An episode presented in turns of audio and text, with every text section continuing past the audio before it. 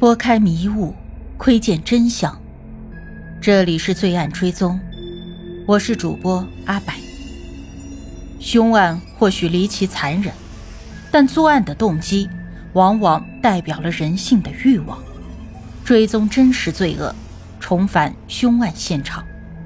让我们开始今天的案件吧。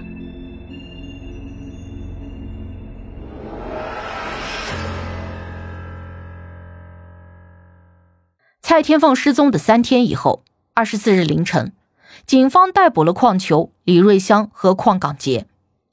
在有两个房间的龙尾村的出租屋内，他们发现墙壁上、窗户上都贴着防止血液溅射的防水布。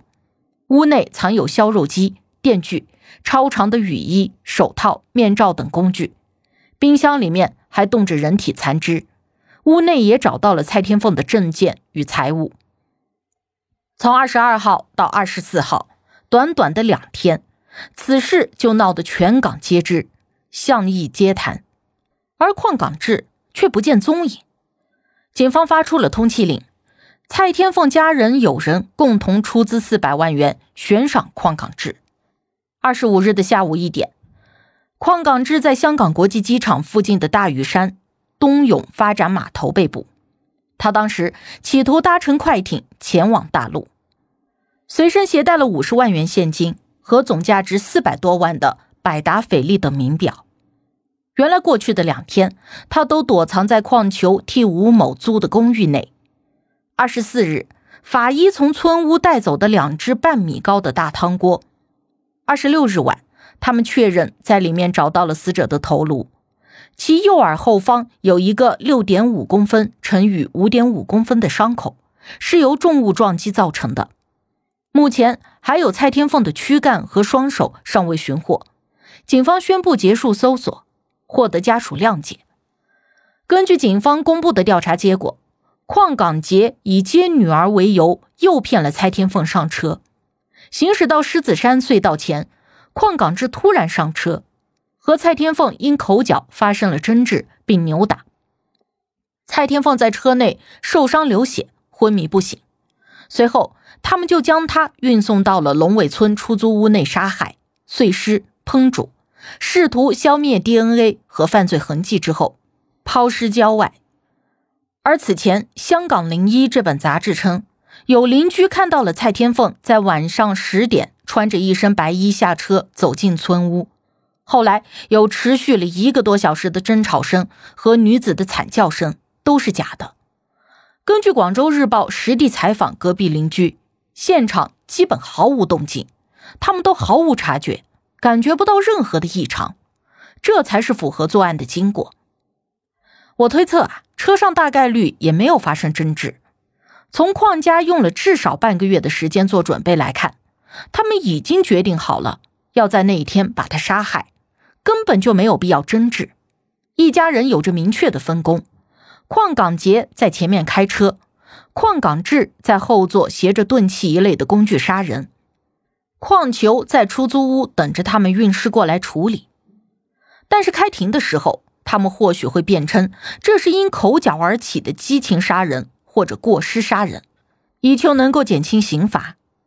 矿球应当是很狂妄自恋的人，他以为自己在十八年前当警长的经历给了他足够的反侦查能力，只要尸体处理好。完全消失，并且警方也没有追查到出租屋。即便是查到了，他们已经清理干净了，警方就没有证据来指控他们，而这起案件就会成为失踪悬案。他们以为在一辆进行的车上进行谋杀可以瞒天过海，不会有目击证人，但却解释不了行车记录仪的失效，而且用力过猛，在车上留下了血迹。他们也低估了警方分析监控的速度和能力，在失踪三天以后，警方就查到了车子最后的去向，而一家人第二、第三天就被传唤，就连分尸、抛尸的工作都没有能够完成。二月二十七日，四名被告：邝港杰，三十一岁，司机；邝球，六十五岁，退休人士；李瑞香，六十三岁，退休人士，以及。邝港志，二十八岁，无业，都被提堂。父子三人被指控于二零二三年的二月二十一日，在大埔龙尾村一单元内谋杀蔡天凤。李瑞香则被指控于二零二三年二月二十三日意图妨碍司法公正。四名被告中，就只有李瑞香申请了保释，但被驳回；而邝球的情妇武姓女子则被允许保释，收了十万块，准备帮助矿港志潜逃大陆的快艇老板也被提堂，总共有六人涉案。矿港志八年前诈骗后弃保潜逃，将重新审理。五月本案开庭时，应当会有更多的信息披露。目前媒体报道的一些信息也可能不太的准确。原本啊，我是想等到开庭以后呢再播这个系列，但是这个信息是个大热门，有很多的听众都在期待。我们作为一个罪案主题的专辑，不讲也说不过去，所以呢，我就先总结了一下。蔡天凤呢，二零一六年再婚。二零一八年以后呢，才暴富，导致了一些人揣测他并不是娘家有钱，而是靠着谭家发财。甚至还有一些文章脑洞大开的说什么 Chris 和邝港志是 gay 伴侣，蔡天凤先后和两个男子行婚，替两家代孕了四个孩子，给邝家的钱其实都是谭家出的，这就有一点阴谋论了，不合情理，对死者也不尊重。蔡天凤小学的时候呢，是就读国际学校。二零一二年的 IG 账户呢，就已经晒出了迪奥，恐怕也只有亲妈才会支持女儿如此开销巨大的时尚爱好。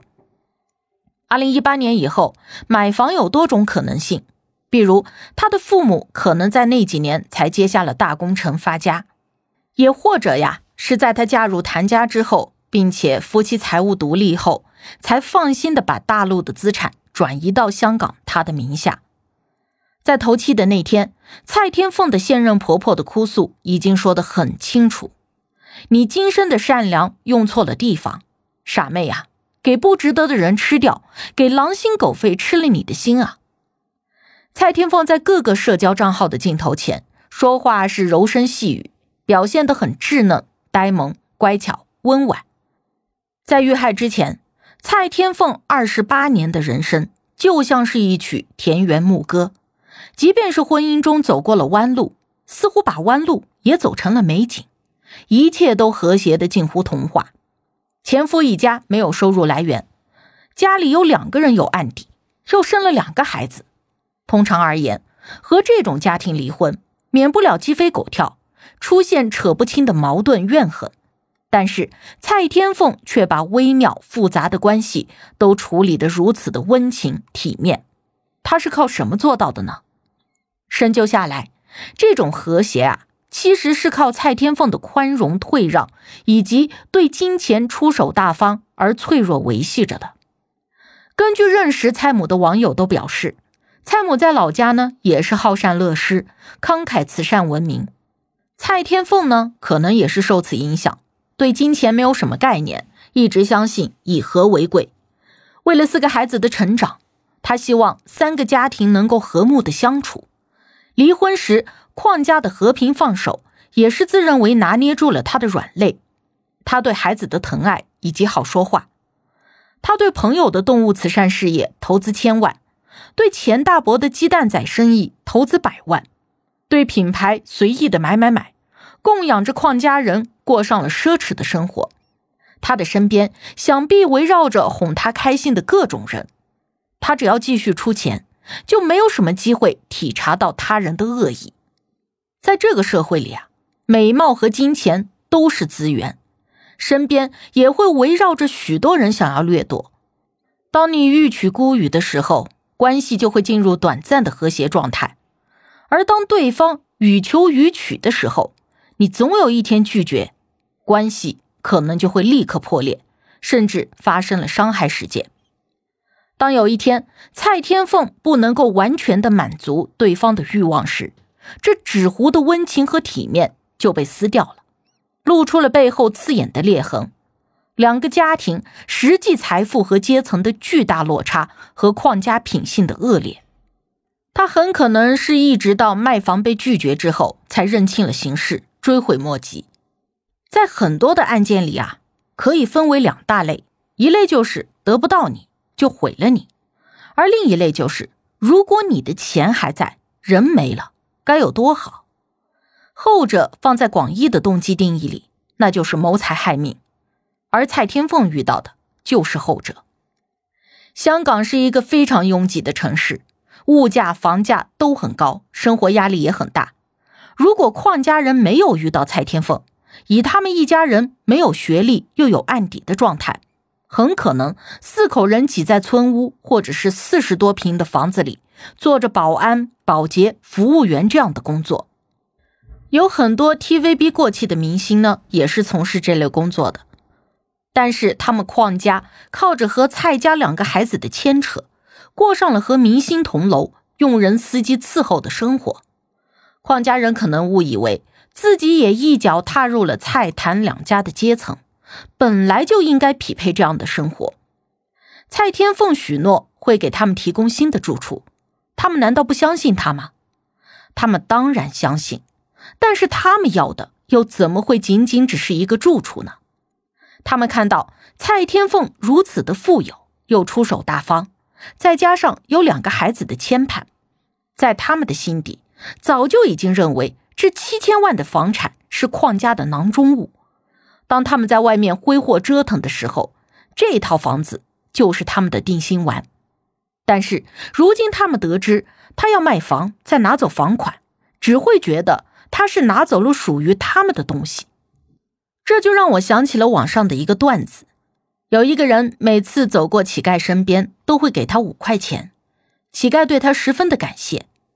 过了一段时间以后，那个人谈恋爱了，手头拮据，就不再施舍钱。